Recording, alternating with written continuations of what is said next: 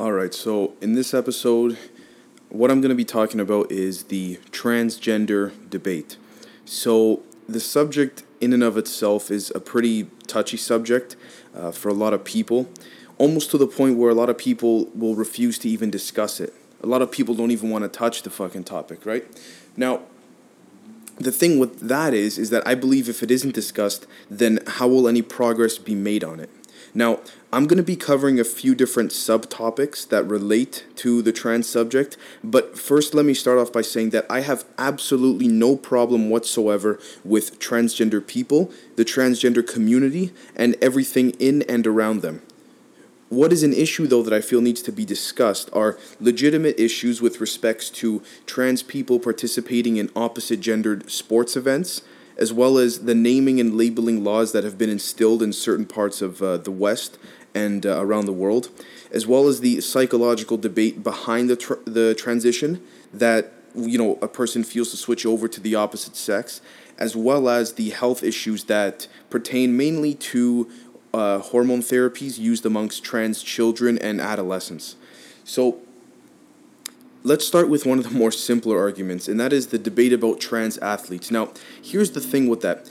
You have one side of the spectrum who tend to be more liberal leaning that think, hey, even after you know, two years of hormone therapy, which is actually the guideline uh, for almost all trans athletes to go through prior to competing in sports that are you know biologically opposite of them. So after two years of the hormone therapy, you can compete regardless if there's an imbalance in your hormonic levels, because ultimately, if you put trans people aside, uh, some women do indeed have naturally higher testosterone levels than others, right? And so it would be unfair to then exclude trans women from competing in the gender category that they've now transitioned into.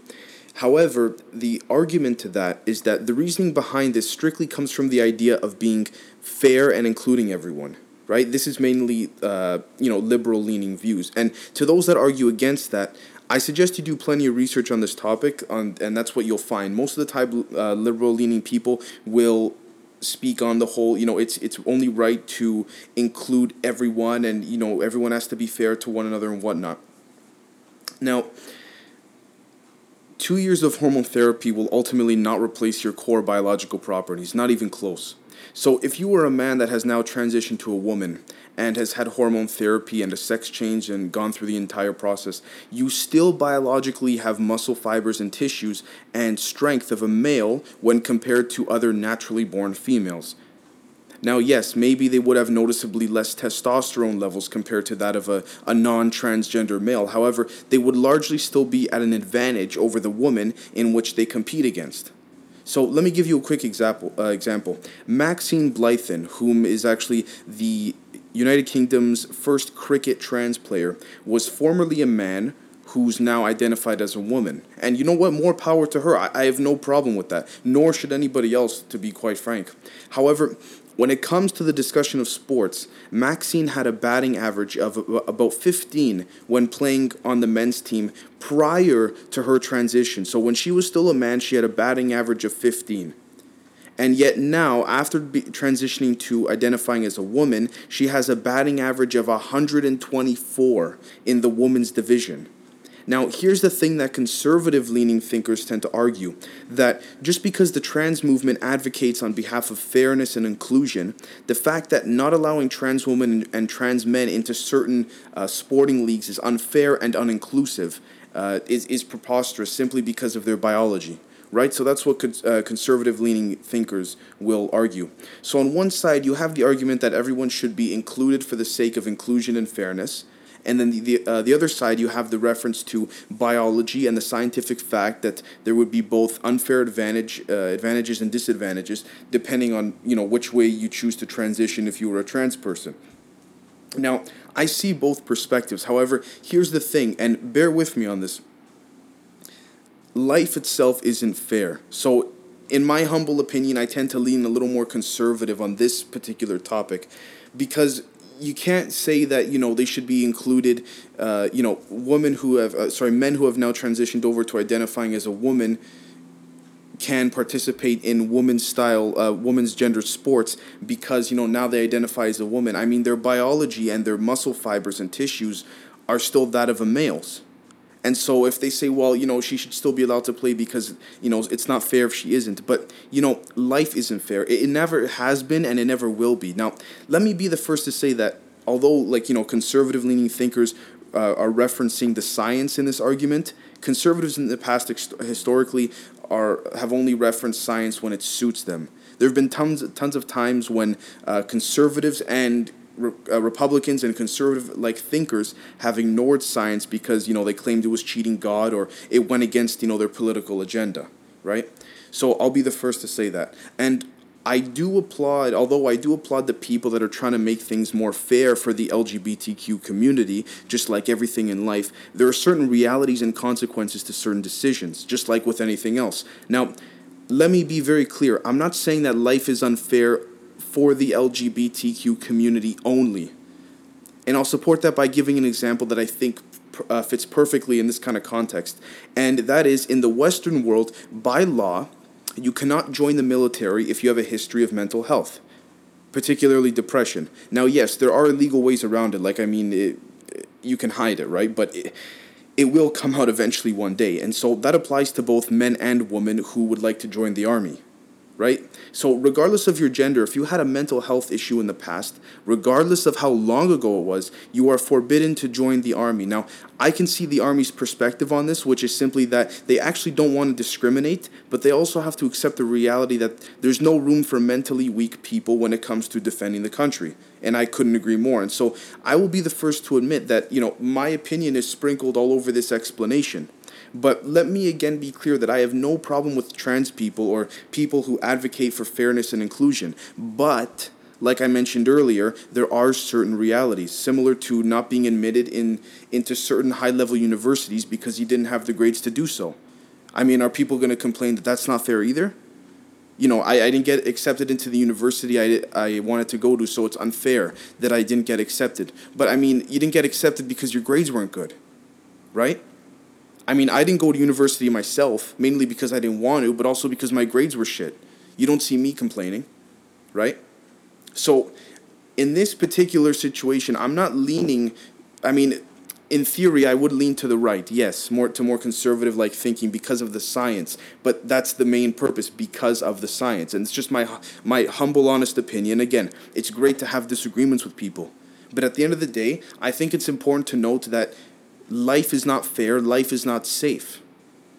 Right? And so I've given a couple different examples in this case, and I think that in this particular situation, it's important to understand that the science has to back up the fact that, you know, when men uh, transition to being identified as women and then go into play in woman gendered sports, they still have the biological muscle fiber, tissue, and uh, structure of a male. And so they're mo- more than likely going to fucking dominate every other woman on that field regardless of the sport, right? And so the argument that the left makes in the sense of fairness and inclusion, it can't always be the case. It, it can't always be because life has been unfair for a long time and that, that can't just suddenly change. I mean, it's good to try to make things more fair, but it depends on this on the context of the situation, right? I mean, people have tried to complain about joining the army who have suffered from mental depression or mental health issues in the past. But at the end of the day, the army is, you know, standing firm on their statement, and you can't have weak-minded people defending the country, and it's true. Just like, like I said, uh, if you, you throw a woman onto a, uh, a male who now identifies as a woman onto a field full of women, they're gonna fucking kill everyone. So, that's my uh, that's my thought on that. I mean, their genetics are naturally composed to the person, to biologically the person they were born as. So, now, the next topic is probably the most significant one, and that is the stance and direction that government has taken on the labeling of trans people. Now, I feel this needs to be discussed because there are certain sub-level of governments, not always federal ones, but in some cases, in some cases federal ones, that have deemed it a literal hate crime literally a fucking hate crime to refuse to accept that a trans woman cannot be referred to as a man in any way and also that if you do not refer to specific legalized pronouns to define these people, you, in essence, could literally be charged with a hate crime. And the same goes uh, the other way around that a trans man cannot be referred to as a woman. So it applies both ways. Now, the problem with this is that who is the government to tell us what we can and cannot be calling any type of person in any given circumstance? right? It's like if the government made it a law to specifically call, I don't know, let's say a soccer player, a football player. And if you, after that was put into law, if you called them a soccer player, then you would be charged with a hate crime. It's fuck, it's ridiculous. Now, the problem that stems from this is that the governments that have instilled these types of laws and legislations, regardless of your political view, have essentially used this law to tell you how to think and construct your thoughts. And this entire concept is scary, not because it has to do with trans people. Not at all, but because it shows that the government can use any form of lawmaking or institution to reference something that isn't entirely agreed upon in order for them to create a law around it and therefore literally di- dictate to you, the people, how you can address certain types of people. And again, that literally has a chain reaction, and it's scary because it filters down to the way that somebody thinks. Now, let me also clarify though that I would point this argument out to any category or aspect of life that would be deemed unfair, not just to trans people. And because there are people who are in support of, for example, the inclusion and equality of trans people, like in sports that I just talked about, um, to play devil's advocate, wouldn't it also be unfair and unequal to limit the way that people may refer to them? Right? So if they're talking about fairness and equality, that should also apply to the way in which we refer to trans people, assuming it's not some type of aggressive verbal slur. So what I'm essentially doing is applying the same arguments of fairness and equality that trans advocates have used towards sports, and I'm applying it to this context now. That's all I'm doing. Now, with all of this being said, that does not mean I'm in any way in support of using, you know, verbal slurs to offend anyone of, you know, race, color, uh, sexuality, or otherwise. All I'm trying to do here is point out the specific arguments that are associated with each one of these situations. And also, I'm trying to provide insight through my own opinion, in which I specifically state when I'm using my own opinion. So I will tell you when I'm using my opinion, and I won't sugarcoat it with facts. I won't blend that in. I'm not trying to push any kind of agenda. Because here's the thing if fairness and equality is being pushed for trans people, which I'm in support of in most cases, then would it not also be fair to allow people to refer to trans people however they like? Again, assuming it's not some kind of offensive verbal slur. And so these are questions that need to be talked about more openly and honestly because ultimately people cannot be hiding from this topic of conversation forever. Right? Now, it's kind of like one more thing I do want to add in is that it's kind of like, you know, if you're if you tend to be a heavier set person, but then you go around saying, "No, I identify as a skinny person." It's like, "No, it's clearly evident that you're a heavier set person." So now it's like the government putting into law that if you refer to that person who identifies as skinny, if you refer to them as heavy or fat, it's now considered a hate crime. Now, of course, you're not going to go say to the guy, you fucking fat, so that would be more offensive, and that's not right. But at the same time, you can't have the government allow you to, to tell you uh, to tell you how to think either. Essentially, that's what's happening. Now, the next subject I'd like to talk about is the psychology behind what may go through uh, a trans person's mind. Now, this subject is not really anything of controversy for the most part, which is great because I think it's important for people to accept other people's way of thinking. Now, just because someone accepts another person's way of thinking doesn't mean that they have to agree with it, but it should most definitely be respected. So, the psychology behind a trans person's thoughts are obviously difficult to decipher unless, you know, you've experienced it yourself. However, studies from the Cleveland Health Clinic have actually proven uh, provided some insight into all of this. So, according to the Cleveland Health Clinic, as which is also generally known by the medical and scientific community, there are differences between the male and female brain. Now, when a transgender brain is examined, the brain actually resembles the gender that the person identifies as, which is pretty cool. So, even if they're born of the opposite sex, they have some of the structural characteristics of the opposite gender, which they've chosen to identify as. But here's the thing the brain similarities are not only structural, but they're also functional as well. So there are functional similarities between the transgender brain and its identified gender. Now, a lot of this has been thoroughly studied, so it isn't speculation. The use of MRIs has largely been of help in this area, and although the results are not yet inconclusive, they're getting pretty close. But there's still a lot to learn, as with many things. So you might ask, what does this have to do with the actual psychology behind transgender people? Well, when you look at it and you think about it, the thought processes of the brain actually influence the way in which the brain behaves and is structured, specifically over a prolonged period of time. So, even though it would be difficult for a non trans person like myself to try to figure out what has gone on in the mind of an actual trans person, I can certainly understand that studies have proven this isn't, you know, some bullshit type of thinking that people in the past have thought it to be. Like, I mean, back in the 70s and 80s, uh, they thought it was some kind of. Um, derangement or some type of syndrome or problem that you had uh, if you consider to identify as uh, the opposite gender that you were born as. Now, it is important to note that the vast majority of trans people are more than likely to suffer from anxiety and depression due not only to discrimination, of course, uh, because you know their personal choice to change genders, but also because of the psychological confusion of gender dysphoria where they're in some cases still internally conflicted with who they identify as right? So a lot of times they'll be still confused as to who they identify as and that will actually lead to uh, depression and anxiety. And I, could i could see i can see that happening really. I could imagine that. I can't understand it because i've never been through it but i can sort of perceive that in a way that would make sense um, I mean, and I would really want to elaborate on this topic, but it's really as simple as that without delving into the whole depression side of things, which, you know, depression can apply to everybody. Now, finally, we have a very medically concerning issue when it comes to the hormonal and the sexual changes that a young person or child would go through. So, if their parents decide uh, to allow them to undergo this kind of sexual transformation, which is still being studied, then here's what we're going to have to look into.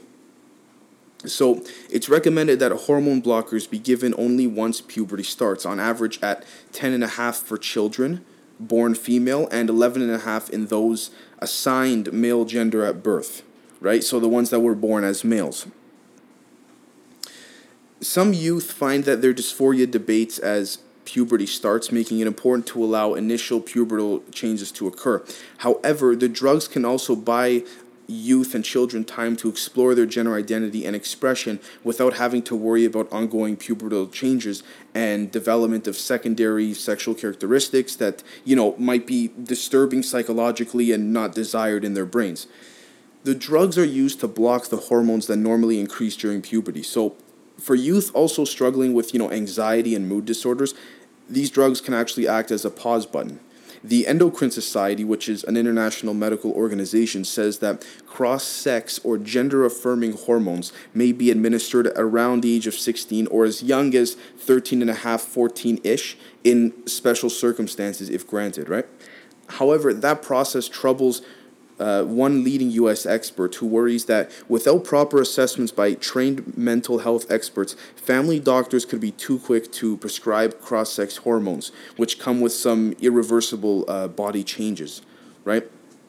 So, testosterone for female to male can cause a permanent deepening of the voice, for example, and estrogen for male to female transitioning causes breast development, which is difficult or next to impossible to reverse. Now, puberty blockers can be lifesavers for many transgender youth. Um, cited by Dr. Laura Edwards, a clinical psychologist who helped create the first uh, hosp- uh, transgender hospital clinic in uh, Boston back in 2007.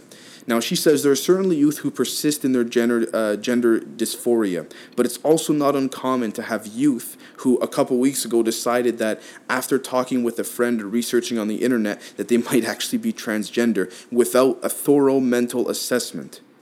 Now, without this mental assessment, the risk is that teens may be started on irreversible medical interventions that really aren't appropriate and they may later regret it which is the big concern in the medical community with regards to young kids wanting to change their genders so quickly and so immediately.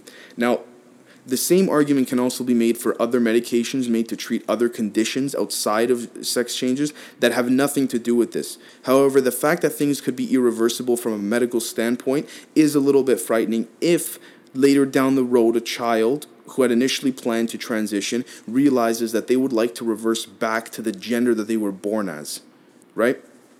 And so, overall, I really do hope that I've provided kind of a an overview of the, the medical, the political, and the psychological perspective about this topic. And I encourage it to be talked about more and more because at the end of the day, the trans community is not going away, nor should they. However, there are still lots of debates that still need to be had with regards to the way that governments feel the need to step in and control what they think people should be discussing and whatnot, uh, or labeling and calling them and all that, right? Now, the trans community is definitely growing, and so I think it's important for people to at least be able to be comfortable discussing it instead of ignoring it. I think that's more important than ever.